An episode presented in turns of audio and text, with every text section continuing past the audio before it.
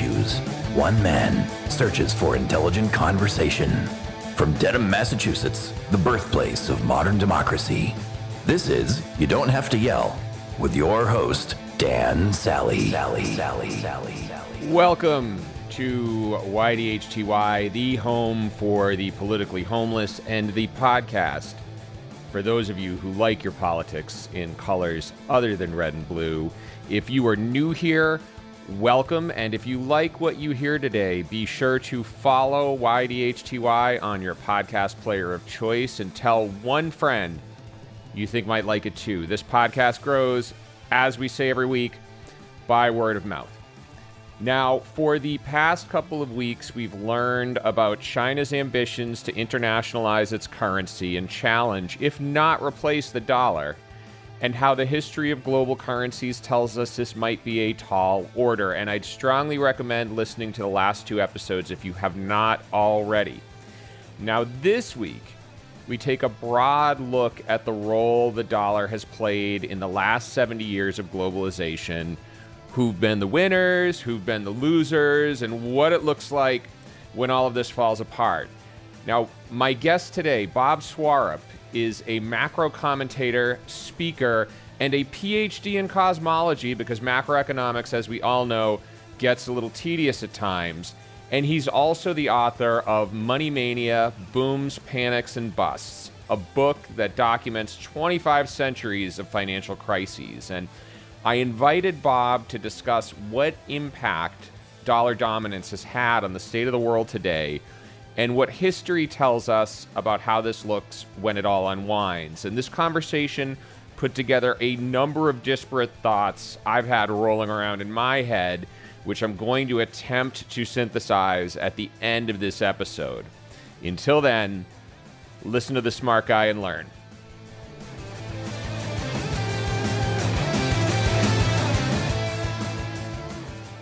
I remember hearing about how the ancient Greeks calculated the circumference of the earth.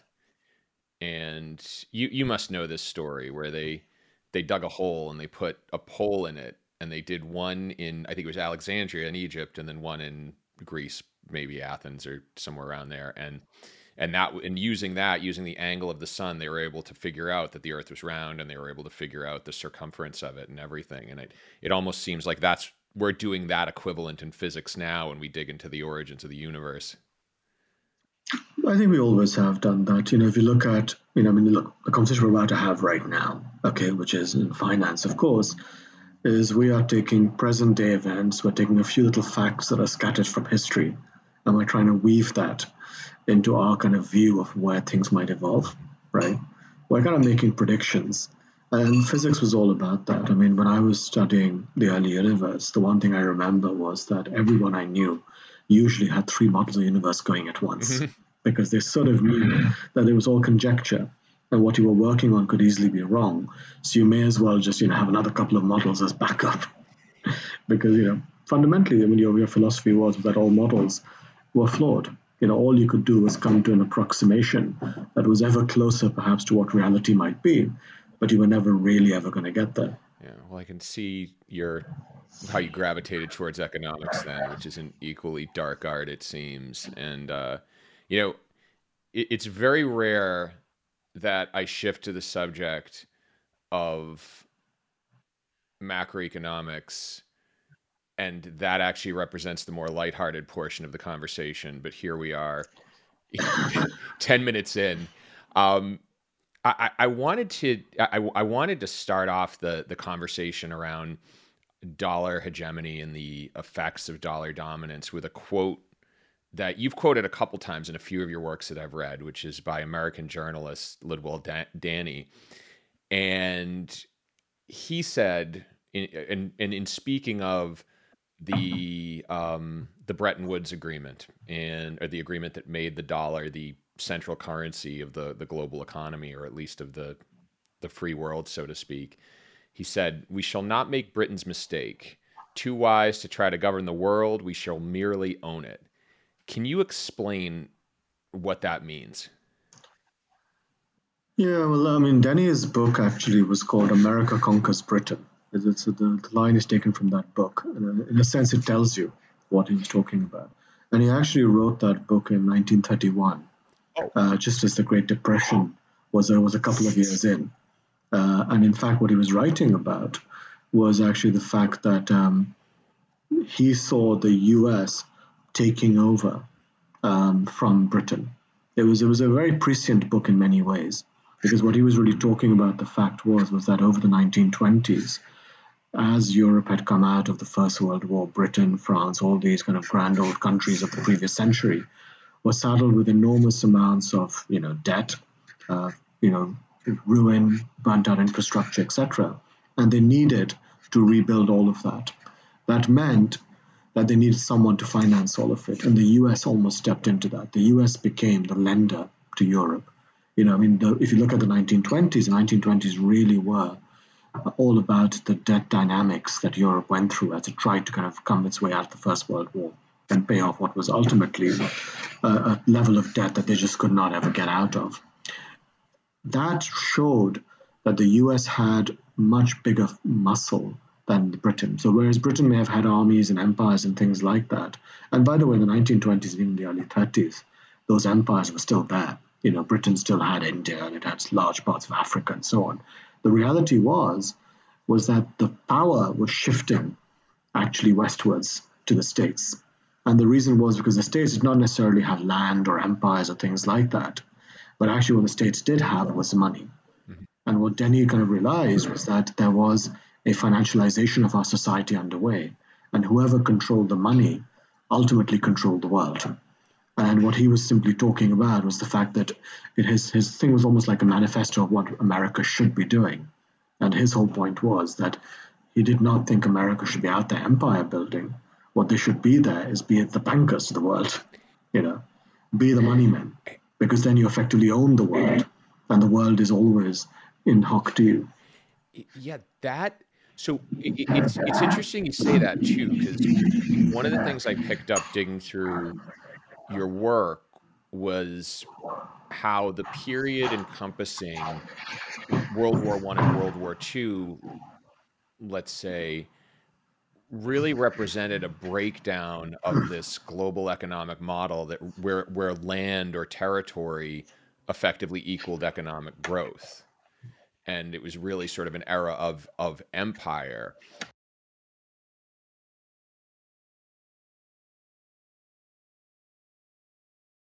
Globalization, you know, I think we always think of it as being a very recent phenomenon, right? I mean, for most people, mm-hmm. if you ask about globalization, it began in the fifties or sixties, you know, post the Second World War. And it's been getting better and better ever since, right? We've got the internet, we have, you know, international travel, we've got supply chains all over the place, et cetera. And most people, even in this current time, would argue that globalization still could never truly reverse, right? I think if you go back through history, however, what you find is that there are actually cycles of globalization, what I would call deglobalization. I'll explain what I mean by those in a moment. And most globalization is driven ultimately by exogenous growth, in other words, growth in, in terms of interacting with outside parties.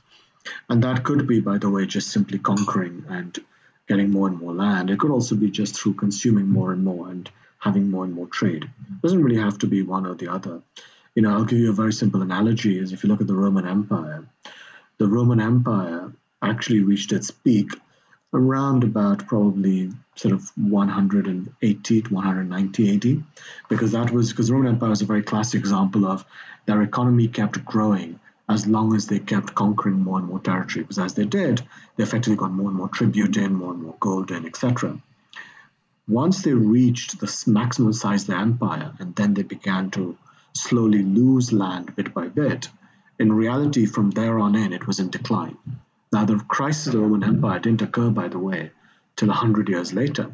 And, you know, but actually, if you look at, for example, simple evidence, like, for example, you can look at shipwrecks in the Mediterranean, and you will find that shipwrecks in the Mediterranean actually peak around about the end of the second century A D and then begin a decline, which shows you that Rome's power was ebbing in very simple financial terms after that, and it was actually already declining. I mean, bear in mind that, you know, I think we always have this human thing. We love things to happen fast, right? But things actually happen much more slowly. Uh, and, you know, and when an empire starts to decline, It actually declines. Very often the seeds of it are sown several years beforehand, if not decades beforehand, and it slowly starts to play out. Um, if you look at that period between the two world wars, that really was the unwinding of a colonial mindset, where effectively you had grown by taking on more and more empires, and you were basically using those empires, not, not dissimilar to just external kind of outsourced, you know, sort of labor, right? Where you were using them to create lots of goods and shipping them back in, selling your stuff. It was a virtuous circle. What it also, however, was emblematic of was two or three other things that people don't always think about. It wasn't just that at some point they'd grown too much and they had to reverse. I mean, growth doesn't work that way. The point is that what actually happened also was that that growth comes with it with enormous amounts of societal tension, right? There's inequality, there's different views of where you're going. You know, people start to become more and more partisan, and that starts to come through in huge tensions within society that also lead To, to growth becoming, you know, more and more inward looking. You also start to have, by the way, increasingly conflicts between countries because they have different views of what growth means for them.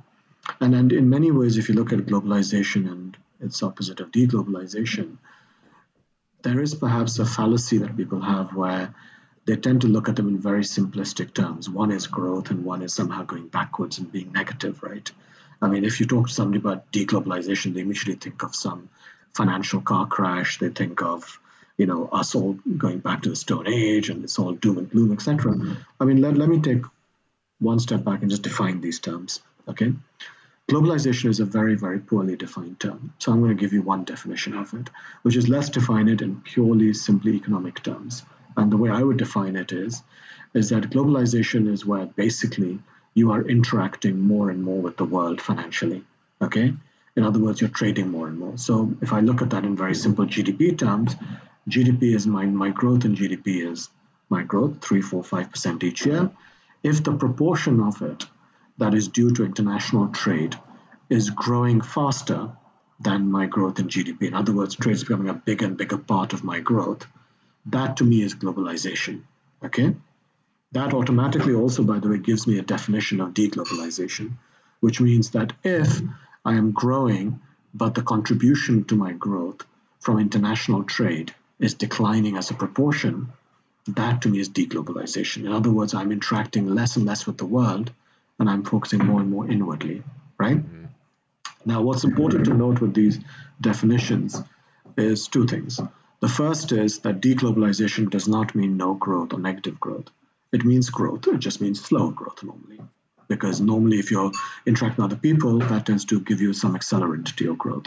The second thing, however, also is that implicit within it is the fact that society or an economy, and usually it's a society driving an economy, has become inward looking. In other words, they're still growing, but they're growing now through internal dynamics, through looking inwards and so on. That means their world is shrinking, their world is getting smaller, and therefore their ability to interact with the rest of the world is hampered.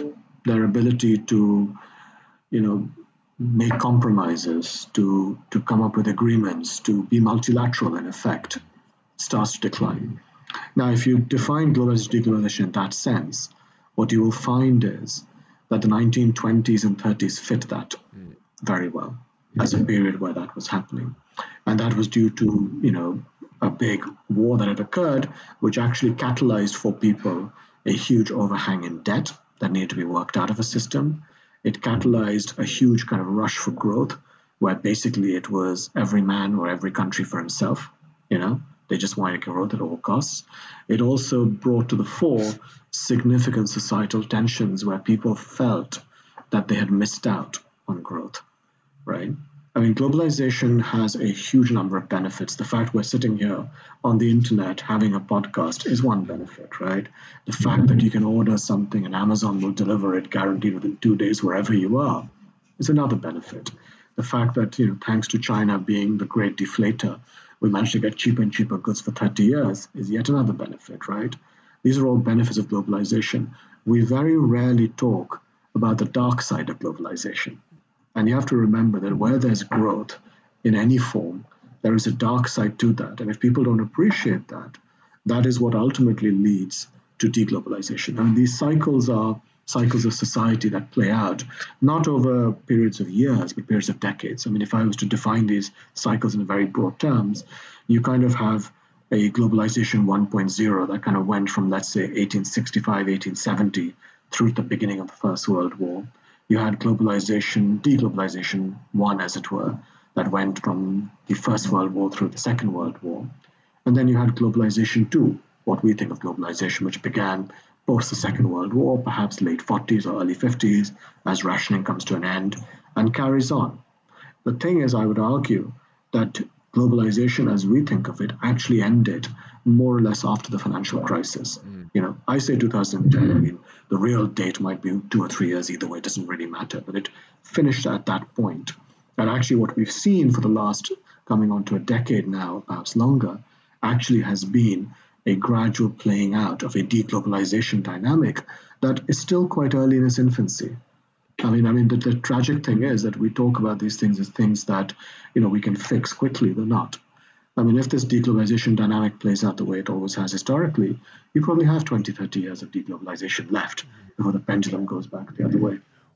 What, what triggers that path towards deglobalization? Is there a common catalyst? Is there something you can, you can, is there a common event you could see, like, for example, in the start of World War One and the financial crisis, that we can latch onto?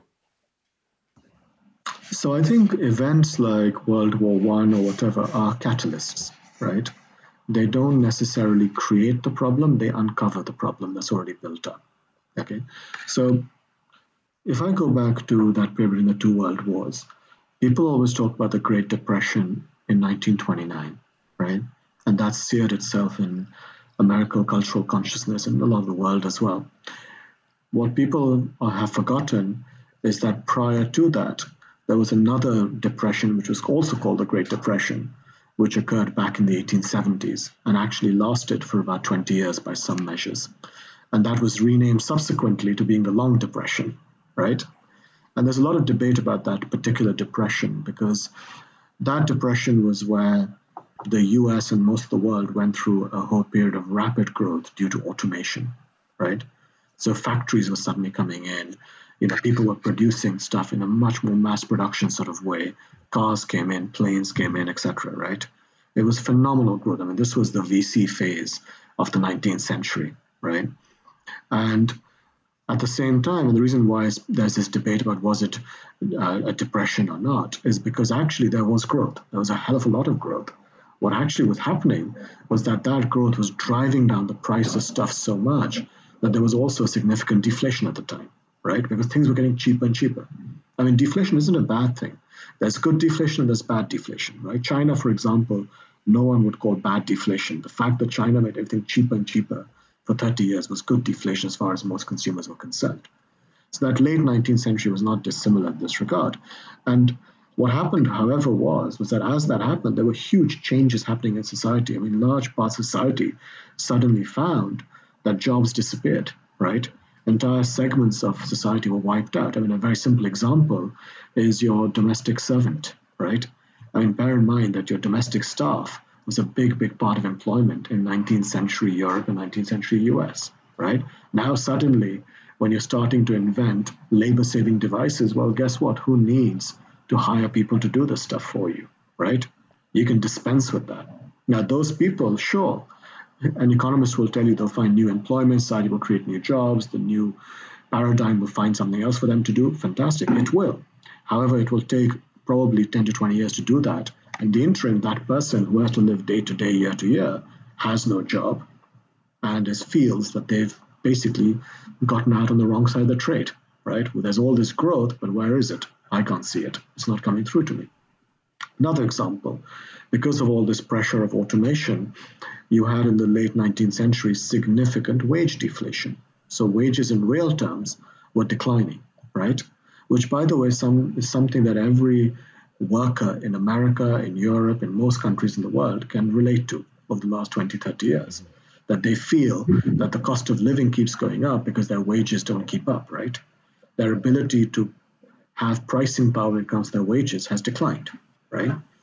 And that also meant that there were significant portions of society that, even though they may have been benefiting in terms of labor-saving devices, cheap stuff coming through, you know, restaurants opening, et cetera, they also felt that they were perhaps missing out, right? So these tensions are part of what I think people don't realize play out very, very slowly. And, and you can see them playing out in the late nineteenth century where, you know, the U S has various scars that you can see. So a very good example actually is Chinatown. Right? Every U S city has a Chinatown. What most people don't realize is that those Chinatowns, more often than not, were born effectively as ghettos. So actually what happened was the U S had, the Chinese were the big enemy for the U S in the nineteenth century because the U S had this huge wave of Chinese immigration. And it became hugely problematic and a huge political issue in the nineteenth century to the extent that the U S ended up effectively restricting the Chinese and really stripping away the ability for them to come out en masse to the country. That led to Chinatowns, yeah. Right? That's a scar yeah. from that period. You know, that whole kind of cross of gold, et cetera, and those kind of big emotive speeches at the end of the nineteenth century are all about that. The financialization of society, by the way, also plays a part in this, because when people see financialization occur, that inevitably creates inequalities, right? Some people have a lot more money, some have a lot less. That financialization is very natural, I would argue, because you're driving capital towards investment.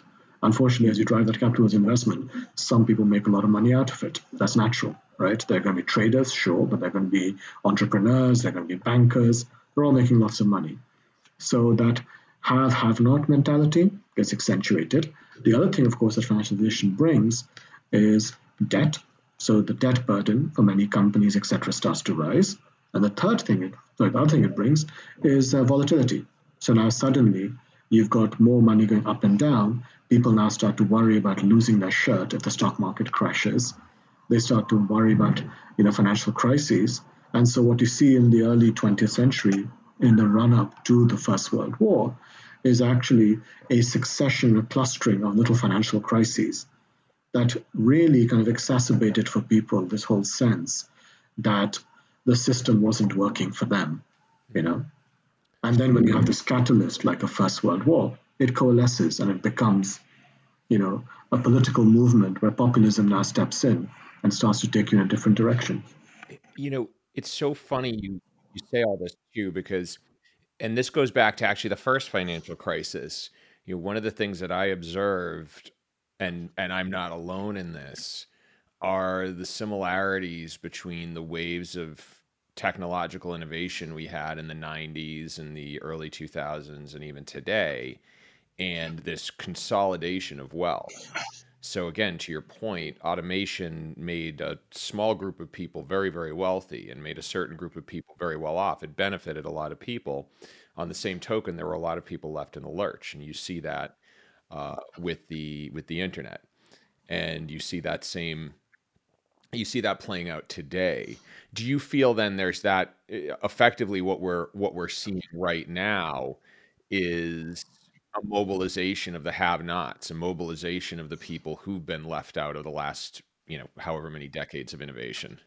I think you've been I think you've been seeing that for the last decade or more now. I mean, you know, people sometimes talk about Donald Trump or Brexit, and they see them as these kind of aberrations, right? This this ugly side that's coming through, and they're, they're, you mustn't let them get too far because they're going to change the nature of society, the fabric of our debate, et cetera. I would argue that Donald Trump and Brexit are laggards, not the vanguard. They reflect changes that have already occurred, and they simply have been taking advantage of those changes. If you talk about, um, I mean, in one of my papers, I talked about something called authoritarian populism, right? And um, perhaps let me let me take um, two steps back, okay? And let's go back to globalization and the masses. Economics as a discipline on many levels, I think, is extremely, extremely weak because it tries to leave out as many influences as it can. There was a time when economics used to think about politics and society and history and all these influences because they all influence financial markets. What's happened, unfortunately, over the last, you know, fifty, sixty years is that because we sort of divorced the economy from all these influences and markets were not really moved by much of this. You ended up in this strange world where no matter what was happening in politics or geopolitics or whatever, it didn't really impact the markets. And if you want to see that cognitive dissonance in action, even today, although maybe the last few weeks might have changed it, but in general, the last few years, if you took any newspaper, the front page usually was fairly terrible news. You know, there's always something going on. There's some political storm, you know, some huge issues, whatever.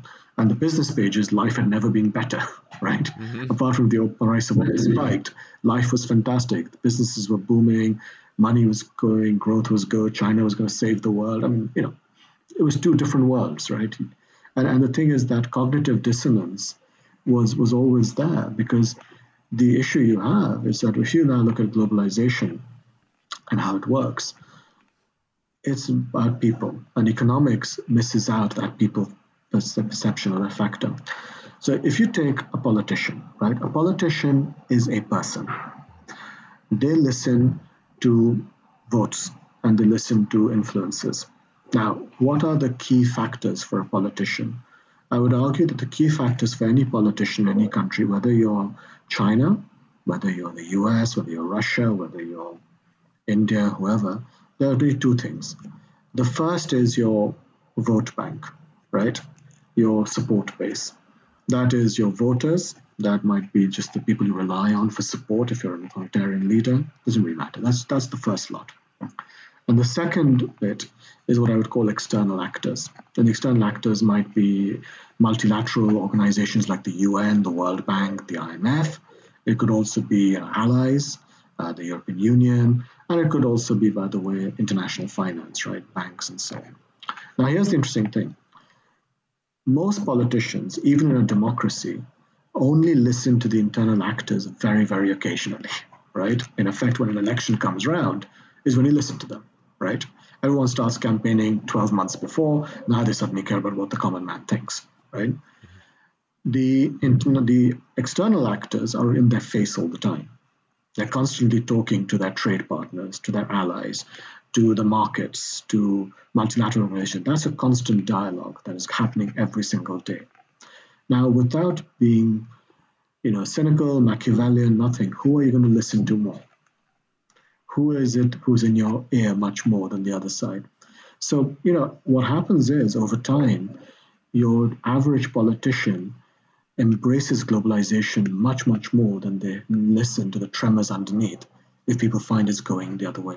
And um, this is not just conjecture on my part. There's a very good academic paper that was written about this a few years ago, which found that if you look at pretty much any country in the world, as a general rule, the uh, individuals or the population of that country was usually almost always slightly more left-wing and autarkic than the people in charge. Sometimes a lot more, sometimes slightly more. But when I say left-wing, I mean just ultimately more populist, more nationalist, more autarkic. The second thing we also found was that, in that same thing, was they found that the more it time went on, politicians became less and less sensitized to those underlying voices. They were more and more focused on external markets and external influences. So what you can see is what you end up having is this creation of exactly what you will see, by the way, with Brexit and with Trump, which is this perception that there is this elite at the top that sort of doesn't understand the base at the bottom. And the base at the bottom now wants to have a voice and it wants to be heard, and therefore it will now demand something. The issue you have is that politics is ultim- ultimately another form of entrepreneurship. They're, on- they're political entrepreneurs all the time, right? And if somebody comes along and says, you know what, there's political capital to be made here because there's this entire set of people who feel disenfranchised and I can give them that voice, then, you know, guess what? You know, they'll flock to you. They may have aspects of you they don't like, but you know what? If you're giving them stuff that they think they're being ignored on, whether it is societal issues or monetary issues or whatever, then they care. I mean, in the French election that's just happened, right, in the first round of polling, you know, Macron, who's the current president, got about twenty-seven percent of the vote. Marine Le Pen, who represents the far right, you know, got about twenty-three percent. Jean-Luc Mélenchon, who represents the hard left, almost quasi-Marxist, right, um, got about twenty-two percent of the vote, mm. right? So you had almost half the country voting for two extremes on the political spectrum, right? And that's something you'll see in history all the time. So if you go back to the nineteen twenties, you look at the German parliament, you will find in the nineteen twenties, a lot of votes went to communists and to nationalists. And in fact, you know, people don't often say good things about the Nazi party. But if you look at the Nazi party, one of the interesting bits of political opportunism they did was to call themselves the National Socialist Party, because one of the insights that Hitler had was that by calling himself the National Socialist Party, he could effectively capture both sides of that vote bank and bring them into himself. And the thing is that, you know, one of the big debates that Germany, for example, always has since the Second World War is how could a whole population fall in with this guy mm-hmm. and then let him do what mm-hmm. he did? I mean, where was the resistance? Where was the sort of, you know, thing where you said, this is this can't be right? The reason was because he was actually giving them a voice for things that they cared about. The fact that he had some unsavory things, like he didn't like Jews and stuff, they kind of felt, well, maybe we can work that over time, or maybe he'll moderate over time. By the time they realized, it was too late. He had fundamentally remade their society and had taken control. So this this kind of authoritarian populism is what I call this, where, where you're a populist who effectively does a, it's us versus them kind of, you know, one percent versus ninety-nine percent. It's the dispossessed versus, you know, the liberal elite or whatever. You know, it doesn't really matter. They're all the same. It doesn't really matter if you're left or right. Your basic premise is that whatever the system has been, it's not working for you. We need to take charge, and we need to now rework the system. The problem with that is, and you've seen this in your country, is that as that plays out in both sides of the political spectrum, and I would argue the Democrats and Republicans are both equally guilty of this, your center totally gets wiped out. Mm-hmm. If you look at the Republicans and the Democrats right now, you have at the moment a Republican Party that has gradually moved more and more towards the right in order to cater to that particular vocal sort of vote bank, and a Democrat Party that has also moved more and more towards a far more liberal ethos to cater to that. The centrists are the quiet majority, majority in the middle, who sort of don't get hurt. And at some point, they also start to get dispossessed, and whoever makes the most compelling argument wins. It's it's something we that I talk about a lot on this podcast as well, because of the, and you have the same electoral system in the U K as well, which is the first past the post system. And that is one that really encourages politicians, at least in the United States, where we have a two party tradition, uh, really encourages folks in either party to appeal to the partisan extremes. And as those extremes get more and more extreme, to your point, those voices get louder and louder, and the moderates really become the villain, which is what's uh, which is what's going on today. Um, I want to use everything you said and kind of build on how we can use that to interpret what's going on now globally. And and I want you to either validate or, or challenge two assumptions that that I've had uh, about the way things are structured. The first is that we've had an exceptionally long period without any great power war in ter- in historical terms. And, and I think part of that has to do with the fact that there is more to gain from being a partner with a- another country than an adversary. You look at China and the U S, we're both ideologically at opposite ends. However, there's a mutual economic benefit that's kept us from uh, butting heads. Um, the second part of that is that that global economy is really built in large part on the U S dollar, is built on the use of the dollar for uh, for for international trade. Are the, is that assumption correct? Are those assumptions correct, or is there are there some faults in there? No, globalization has worked very well for a lot of people, right?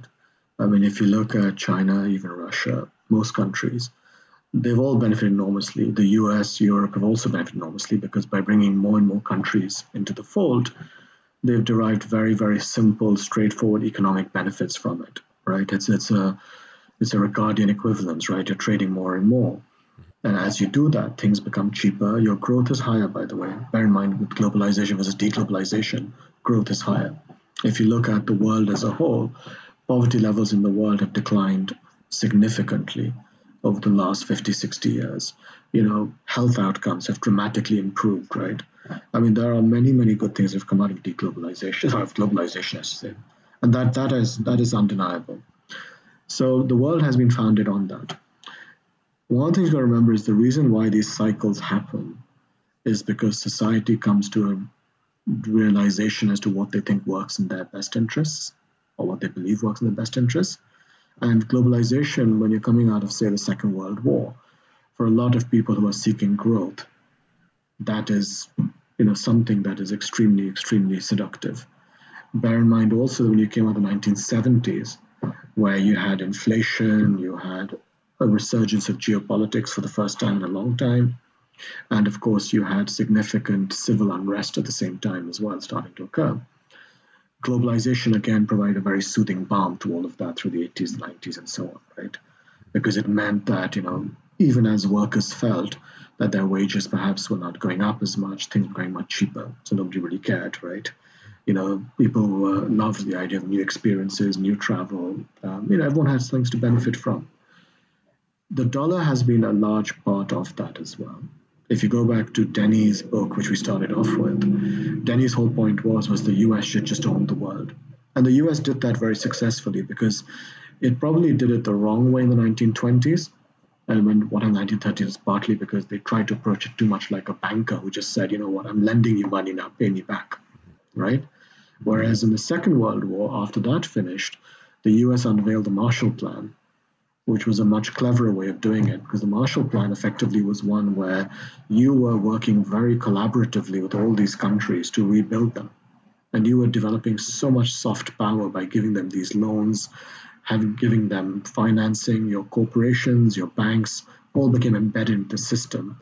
Your currency, which had already become very powerful over the last twenty, thirty years because of a lot of the um, you know, loans you had made, now really became the de facto standard, right? And Bretton Woods, of course, solidified that at the end of the Second World War, or towards the end. Um, and the dollar has been the dominant system since then. It still is. And, and people, of course, talk about empires and hegemonies and things like that. We are at the moment in the dollar hegemony. Um, but in the same way that people perhaps don't look at the flip side and what are the kind of things that come out of that, I think in many countries, including the U S, don't necessarily fully understand the implications of that hegemony as well. Mm. So, so to give you one very, very obvious and simple example, if you look at the Federal Reserve, right? The Federal Reserve is a central bank for the United States. Its mandate and its decisions are driven entirely by domestic considerations. It's constantly looking at what is happening with employment in the U S, it is constantly looking at what's happening with inflation in the U S, and it's making its decisions accordingly, right? The problem is, is that when you're in a dollar-based global system, the Fed is also the central bank for the world, right? If they raise rates in the U S, they make the dollar more expensive against other currencies. Now, if you're um, a foreign company that's borrowed in dollars, but your revenues happen to be in, I don't know, yuan or, you know, rupees or euros or whatever, well, your cost of borrowing just went up.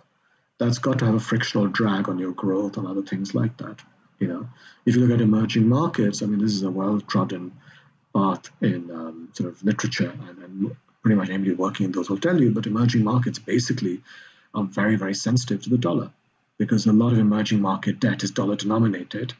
A lot of these countries, of course, have quite volatile currencies. When the dollar gets strong, the cost of borrowing goes up, and many of them have issues coping with that, right? So, you know, you know, I guess, I guess to, to misquote Spider-Man, right? With, with, with great power comes great responsibility. The, the reality is that, you know, the U S runs an empire.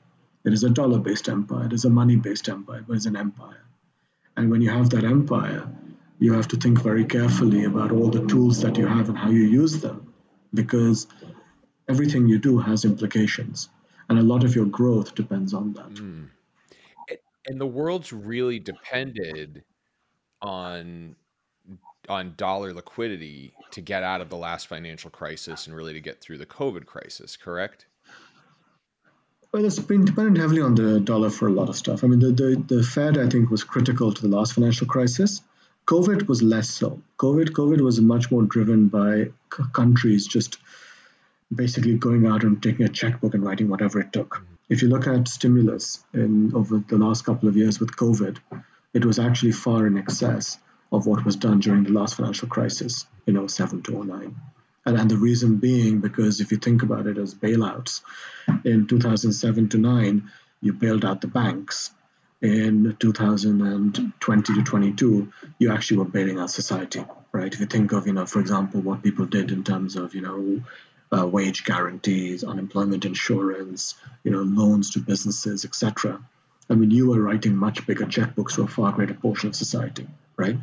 Um, the, the problem with that is, is that, of course, the flip side is that all comes out in a huge growth in debt, which, as I pointed out, is one of the issues with globalization, that globalization means you're interacting more, interacting more means you're trading more, trading more means you borrow more. So a lot of those bailouts increase the levels of debt. And then globally now, your levels of debt are probably north of three hundred percent of G D P. So, you know, these are levels where that debt needs to be somehow reduced. You know, there is, there is a nebulous concept of debt, and that debt only matters as long as you believe in it. But the reality is that debt also, to some extent, is growth you borrow from the future. So the more of it you have, the less growth you have in the future eventually. So that's also why managing it becomes important. Um, I think the Fed has been very, very critical, but the Fed, I would argue, probably at this point now, is probably also quite powerless in the face of what's happened. You know, I mean, it's that whole point about economics and politics and society. You can't divorce them from each other. The Fed fundamentally is a monetary institution which has made its monetary decisions. It has flooded, you know, the markets with money when it needed to, with Q E. It went and bought lots and lots of assets when it needed to. But the thing is, it can only do so much. The Fed's actions also arguably have been a huge driver of inequality over the last decade and a half. Um, and then I would say that there's reasonable evidence for that. When you look at, for example, the impact on markets and so on. I mean, you know, if you take a very simple analogy, let's just pretend you and I are both, you know, ordinary people, right? I happen to have one thousand dollars in savings, right? You happen to have a million dollars in savings, okay? So you're a bit wealthier than I am. We both have the same income. Now, what happens is, is that, you know, if the markets keep going up and you invest your money, I invest my money, guess what? Over time, with compounding, you're just going to become wealthier and wealthier than I am, right? And the issue, of course, is when I take into account real world things, such as the frictional drag of everyday costs is higher on me than it is on you, the gap between us will keep growing over time. And then if I add in a third dimension, which is that when I pay my credit card bill, my mortgage and all the other things, well, guess what? Those pieces of debt I pay, they're actually somebody else's savings on another balance sheet or somebody else's assets on another balance sheet. So if you happen to have a lot of assets and you then actually, you know, are investing those assets in bonds, for example, or in banks or whatever, those banks make nice profits or those bonds give you a coupon. Well, you know, the money I'm paying on my debt here is sort of the interest that's coming to you on your bonds and your bank investment, things like the other side, right? There is no malice here. You are becoming wealthier than me just because of the dynamics of debt and the way our society operates, right? And this is the issue. So, you know, when you when you have that, the Fed, if it starts to do what it did, like with Q E, for example, I, I feel bad for the Fed. I mean, back in oh seven, oh eight, the Fed really didn't know what else to do, right? I mean, you needed to kind of flood the system with money, otherwise you were really terrified that everything might implode, and that was going to be truly catastrophic. So to avoid a catastrophe, you took a pretty bold decision and you did something that was unprecedented. You knew there may be consequences from it, but those consequences were further down the line, and it was like a problem for another day, right? One of those consequences was going to be growing inequality, right? And, you know, for example, you remember all those protests about the one percent versus ninety-nine percent. I mean, the fact that everyone hates bankers, right? Like when I go traveling, right? You know, for example, when I go traveling, I, I never put down on my kind of visa forms, you know, financier or anything like that, right? You know, I mean, the looks you get from the immigration person is there's never a good one, right? You're better off putting down writer or economist or something like that. That that works much better, you know. But but those societal aspects are quite important. Um, but the dollar, you know, the Fed, as I said, at this point, the Fed has reached a conundrum, right? If you look at the latest pronouncements from the Fed, we're looking at inflation, they're sort of saying, well, we should be raising rates, you know? The problem is the politician on the other side is going to be saying, no, no, no, no, no, no, no, no, you can't do that right now. I mean, you know, we've got stuff going on. You know, there's inflation, the cost of living, et cetera. You cannot raise rates. And the thing is, the Fed is not independent. There is a myth that central banks are independent. That is completely a myth. Central banks are independent only as long as the going is good. If the going goes bad, the central bank is not independent. I mean, who appoints the governors of the Fed, right? You know, I mean, these are all political appointments. You know, the Fed is not going to, by the way, turn around and do something that is going to bring into huge conflict with another branch of government either, right? You know, so so independence is is overrated here. Yeah. You know, and, and I think for most central banks, I mean, yeah, I wouldn't look to them for the bailout for this one. Do you know the the the interesting thing you said there, talking about how one person's debt is another person's savings, is it brought me back to uh, Alan Greenspan's book, The Age of Turbulence, and I, I read it probably close to fifteen years ago, probably longer, but he was talking about how the Fed became less and less capable of influencing real borrowing costs. And a lot of that had to deal with the fact that you had a lot of foreign savings going into U S treasuries. Do you, do you feel in a way the internationalization of the dollar has led to a situation where now we, the, the U S and the Fed has really lost a certain bit of control over it? Well, the Fed has been losing control steadily, right? Uh, I mean, you have, I mean, in many ways, they have significant, I mean, so I, I disagree with the point about a lot of foreign savings going to treasuries. That, in fact, enhances your global power, right? If you look at, for example, the amount of, you know, treasuries that, say, the Chinese hold, right? That power goes both ways. The Chinese may have a lot of holdings of treasuries that you have to take into account, but equally what you do with those treasuries in terms of the rates and paying back and stuff also matters hugely. And the U S, you know, I think understands that soft power, which is partly why no one's ever made a big fuss about the Chinese having all these treasuries. And what if the Chinese had to sell them all? The question is, to who and for what, mm-hmm. right? The money has to still flow into something, and there aren't many places it can flow into. So, but I think where the, where the central banks are losing power is that certainly they have lost the ability to operate in a vacuum, as they have been up to now, you know. But where they're actually losing power is probably with the financialization of society in terms of the growth of the private markets. So, you know, private equity, private debt, all these areas have grown enormously in size. Now, the issue with that is, is that if you think of what power the Fed actually has, I mean, most central banks, the power they have is actually very, very simplistic. They literally set a benchmark rate, right? And then they rely on the banks to reflect that benchmark rate change in their kind of borrowing costs and their lending costs. And they rely on people propagating that through the system, through to consumers and everyone else, right? If people don't do that, then you effectively neutered the central bank, right? The other one is, of course, they can buy assets ad infinitum, and of course, they can actually just issue money without any sanction whatsoever because they've got the power of printing in its essence. The, the, the latter two powers, though, I would say are, are harder in a politicized environment because they require you to ultimately take decisions that have significant political ramifications. And so that, I think, is much harder in today's day and age. Now, with the growth of private markets, private markets are not linked to the benchmark rate, right? If I'm a private debt fund and I'm lending money to businesses, right, at, let's say, I don't know, five, six percent, I'm going to underwrite my loans based on what I, the return I've promised my investors. I'm not going to change my loan based on the Fed cutting its rates or raising its rates by three percent or five percent or three basis points, five basis points. So the Fed has already lost power over what I do, mm-hmm. right? Mm-hmm. If I'm sitting there, by the way, And, and you can see this, for example, if you look at, say, tech, where tech has been driven very much by a mentality of build it and they shall come, right? I mean, you know, the whole tech playbook is very simple. Let's just spend shed loads of money on marketing. Let's offer it for free or very, very cheap. And at some point, we'll scale up and we'll make money. that playbook works to a point. I mean, I don't know if Uber will ever make money, for example, right? I mean, it's very hard. I mean, I don't know if DoorDash and these guys can ever make enough money to justify the valuations they have. But tech was a huge beneficiary of central bank largesse. Borrowing costs were so cheap that people poured lots of money into V C and stuff. Now, all that money went into V C is chasing a return that is not going to be satisfied if it drops just because the Fed cut its rates, mm-hmm. right? You know, mm-hmm. So I think one of the interesting things is the more financialization you've had in society, the central bank's ability to influence large parts of that economy have declined.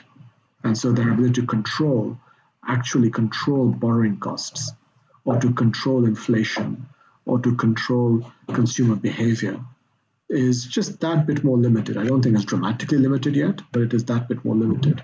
And those changes at the margin make all the difference. I mean, one of the things you got to remember is we, we are in a world right now where, you know, this was a probability distribution. We're no longer in the center of this normal distribution, right? We live in the tails. It either all works out or it goes terribly wrong. And the reason is, is because we now live in a world which is probably driven much more now by policy than anything else. And if policy gets it right, we kind of muddle through. If policy gets it wrong, we have issues, right? And, and that brings me circularly back to what you were talking about, the dollar. Because the dollar, I think, really, because people don't understand the power of the dollar, there is a real risk of misusing it to the point that you end up hollowing it out. Um, and, and that is something which I think, you know, there is things like the Fed I talked about not understanding perhaps what the implications and actions are for the rest of the world, but also bear in mind that the use of tools like sanctions and so on mm-hmm. are also mm-hmm. a very, very area to tread carefully in, you know. I mean, if you look at sanctions, sanctions is your weaponization, it's the nuclear weapon, as it were, when you look at a dollar economy, right? This is you saying, I have the soft power because I control the currency that you guys are trading in. I can decide if you play or you don't play, right? And, you know, that's a very, very powerful tool. The problem is, is that if you use it too liberally and too often, it will lose its power. And you've got to remember that in the same way that Denny was talking about the Americans wanting to own the world versus the British, other countries have the same aspirations. If you look at China's Belt and Road Initiative, how is that any different to the Marshall Plan? This is a country that is going out there and handing out billions and billions of dollars in loans to lots and lots of countries, and it does not actually care about the financial return. What it is doing is, it is trying to make sure that it is deeply embedded into these countries' economies, because that is far more valuable to it than simply making a three or a four percent return today. Because the money or the power or whatever it will get out of that over the next ten, twenty, thirty years is far, far more attractive than the instant return on its money. That that brings us to a really interesting spot, which is you know, we're, we're currently we're currently seeing the effects of the sanctions levied against Russia for the invasion of Ukraine, and we're also seeing other countries have to make very hard calculations in terms of their allegiance to the dollar-based system. So China obviously has its ambitions to, uh, at the very least, insulate itself from the effect of sanctions. But there are other countries as well that really have to think hard about how they're going to continue to trade with Russia because they rely on them. Can can you talk a little bit about that and, and the impact that might play in eroding the power of the dollar?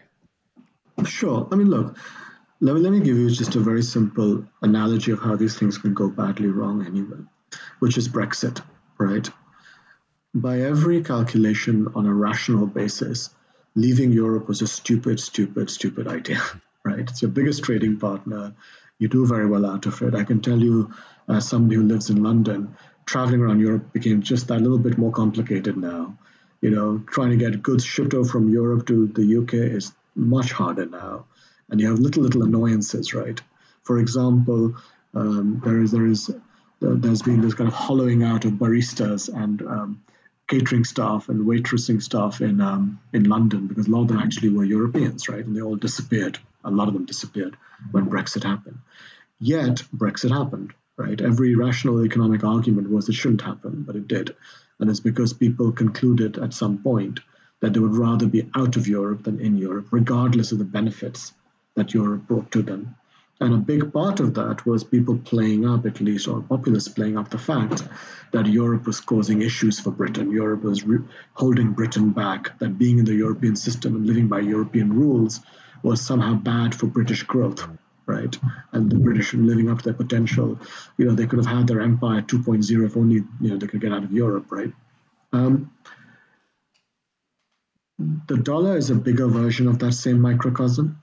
You know, there's a lot of soft power there, and anybody who is in the dollar system benefits enormously. That's been the system of globalization, trade, et cetera. Um, if you now are forced to, you know, live also by the downside of that system, you start to worry. Now, if you look at Russia, I think sanctions on Russia at this point in time are, I don't want to say they're impotent, but they're not far off it, because Russia already was under sanctions. And the Russians were under sanctions when they went into Crimea, and they were coming under a lot of, you know, kind of various bits and pieces over everything from Yukos onwards, right? So the Russians have had plenty of time to move parts of their economy away from the dollar. In fact, one of the things they did post-Crimea was the Russians had actually signed a thirty-year energy deal with China that was worth, if I remember correctly, about four hundred billion dollars, that was priced actually in yuan and rubles mm. and not in dollars, mm. right? So they were already diversifying their funding lines, their revenue lines, and so on, right? Now, it doesn't mean sanctions won't hurt them. Sanctions are going to hit their economy extremely hard. But the reality is, is that you got to think about how most countries would look at this. You were invited to join a dollar-based global system, the W T O and everything else, because that was going to make you a citizen of the world and bring you growth and prosperity and so on. You know, then because you started to do things that they did not like, you know, which you will see as an infringement of your sovereignty, because ignoring the right and wrong of what Russia's done, Russia will see as an infringement of its sovereignty.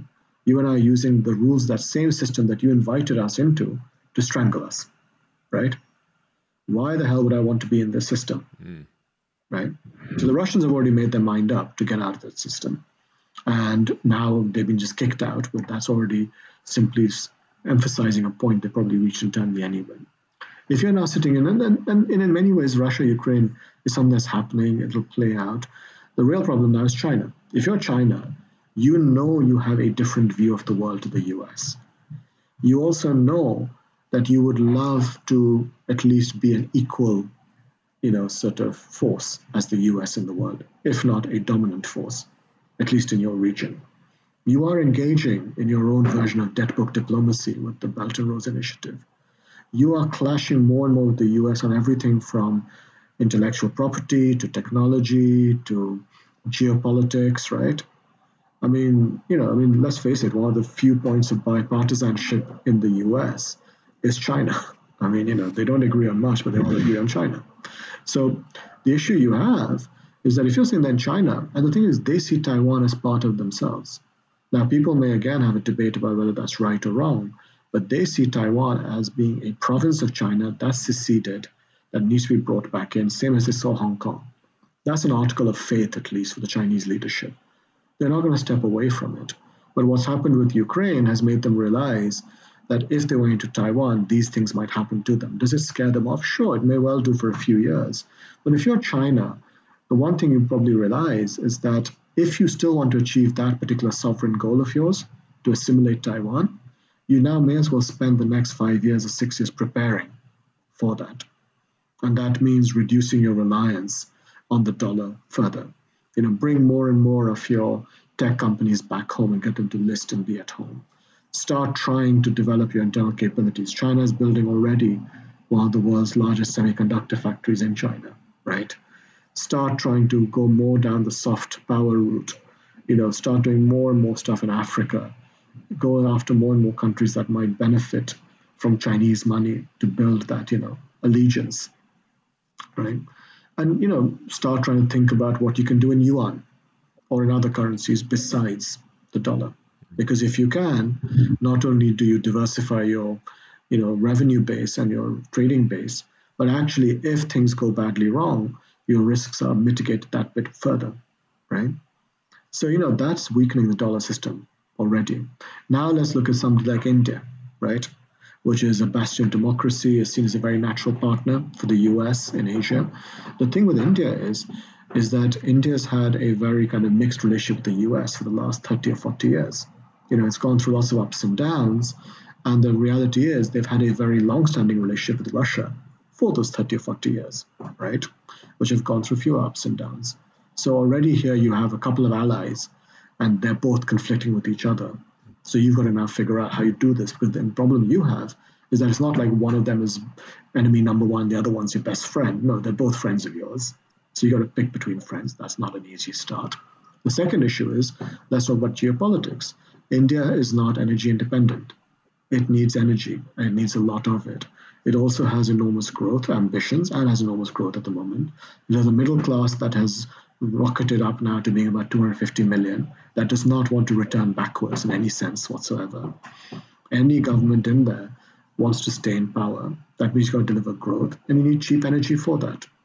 Now, when you need cheap energy, what are you going to do? Well, you know, you could go out and consume the fuel that you have, but India is actually relatively energy poor, apart from biomass and uranium. It doesn't really have much in the way of, say, oil, for example, or things like that. You could go out and buy energy from other people, right? The problem is the U S is a long way away. Um, Russia is much nearer, and Russia historically has supplied you with tons and tons of stuff. By the way, so is Iran, right? So if you're India, I mean, this is the problem. This is where you are now starting to think about the diplomatic aspects, the geopolitical aspects of this, which is that you need to figure out, you know, how you deal with Russia, because you can't do the whole kind of, you know what, you guys are terrible, I'm walking away from you. You need these guys as well for energy purposes. Does that mean that you perhaps, you know, still buy some stuff from Russia? Do you not? You know, do you decide to, you know, participate with Russia in a system that is outside the dollar because the Russians don't want to be paid in dollars anymore, right?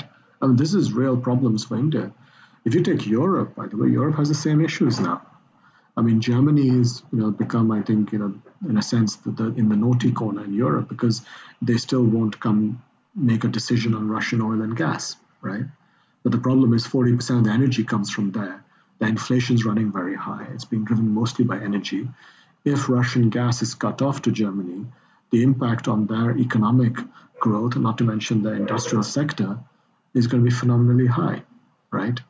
And the, the, the Germans have this kind of ridiculous thing going on right now, where on one hand, they want to send weapons to the Ukrainians and support them politically through Europe and so on. On the other hand, they're happily buying gas from the Russians, right?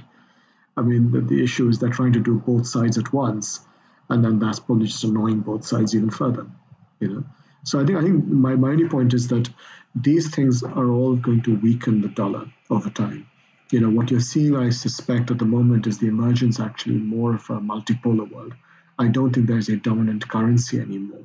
I think there's a multipolar world that's emerging, where you will have the yuan, you will have the dollar, and you'll probably have the euro somewhere in the middle.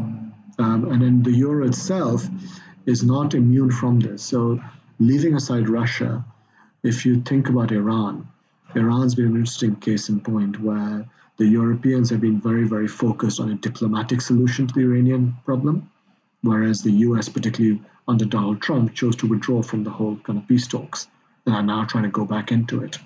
The Europeans chose to remain engaged, and when the U S then introduced lots and lots of sanctions on Iran, the Europeans have been trying very hard to find ways of coming up with systems that get around the sanctions so that they can still engage with Iran and not cut their own companies out of the loop, have them fall foul, because most of their companies in a globalized world are multinational, right? So they are, of course, going to be worried about, you know, the U S coming after them. And so, you know, again, that what the Europeans were doing with Iran was yet another weakening of a dollar system, because you're trying to circumvent. And I think my only point here is, is that with a lot of, with these things that ultimately have great power embedded within them, you never want to use them too often, because if you do, you make people realize the problems with being in that system.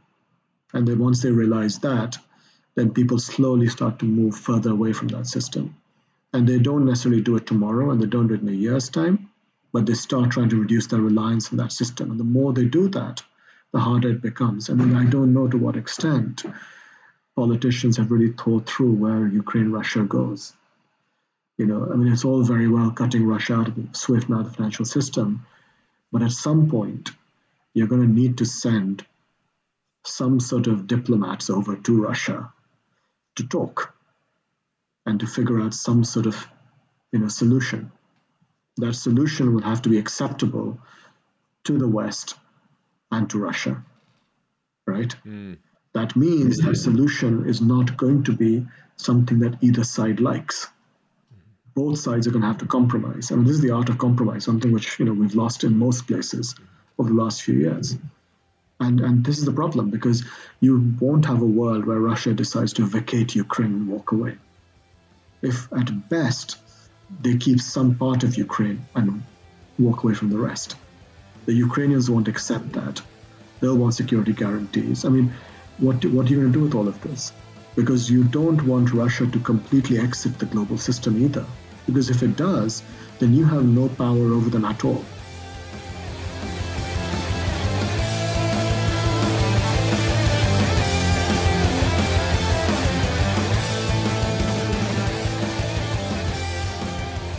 I hope you enjoyed this episode, and if you did, please consider leaving it a review. This podcast grows, you know it, by word of mouth.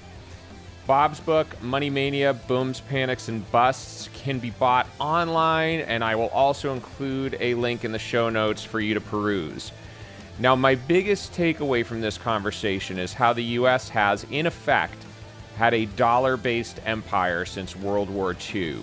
Uh, it's given us enormous borrowing power, the ability to shape geopolitics, but it's also come at the expense of stability at home and abroad. And as Bob mentioned, the rise of populist politicians interested in disrupting the status quo came from people being left out of the growth that occurred during the last two to three decades of globalization and the increasing wealth disparities that came about as the Fed continued to inject dollars into the economy and inflate asset prices. And we're seeing a number of external and internal forces coalesce today.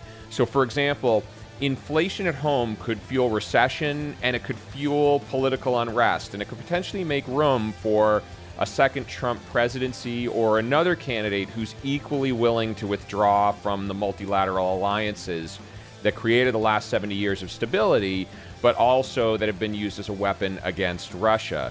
Now, foreign governments are also going to need to make hard decisions about whether remaining in the dollar-based empire comes at too high a political cost at home.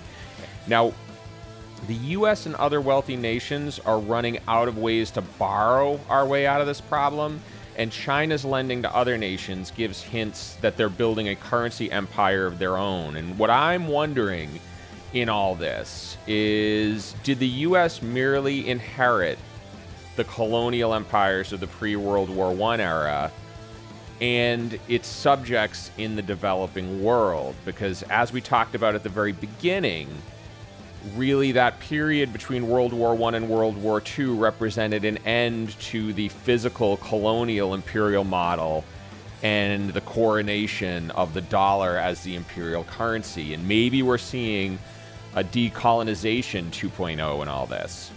Now, second point, that was just the first point, folks, so hang on.